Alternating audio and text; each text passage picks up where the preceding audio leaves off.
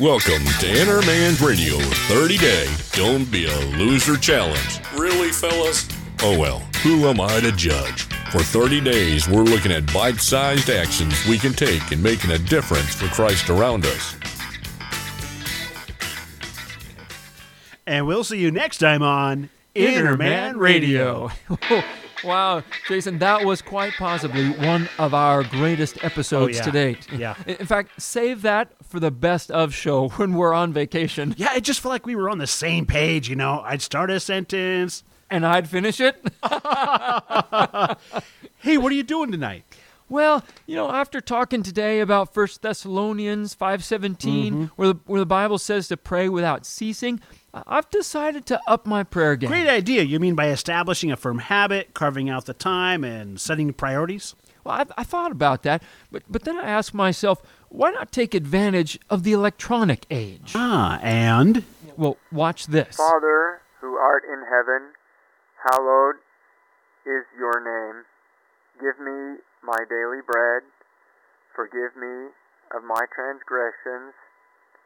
Save me from temptation. Thank you for duct tape. Thank you for microwaves. Thank you for instant oatmeal and breakfast in general. Thank you for lunch, especially if it's pizza. Thank you for PEX plumbing pipe. Thank you for supper on most days. Thank you for my neighbor. Thank you for the internal combustion engine and my wife. Thank you for email.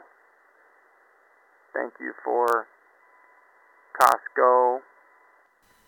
Father, Cool, huh? I pre recorded all my routine prayers as an. MP3 that just plays in a continuous bread. loop. So now, even when I'm asleep, I'm still, you know, praying at all times, the way that Paul instructed in. Ephesians 6:18. It's still me praying. Now I can just do it unconsciously. Mark, maybe that's been the problem. Doesn't that seem like meaningless repetition to you?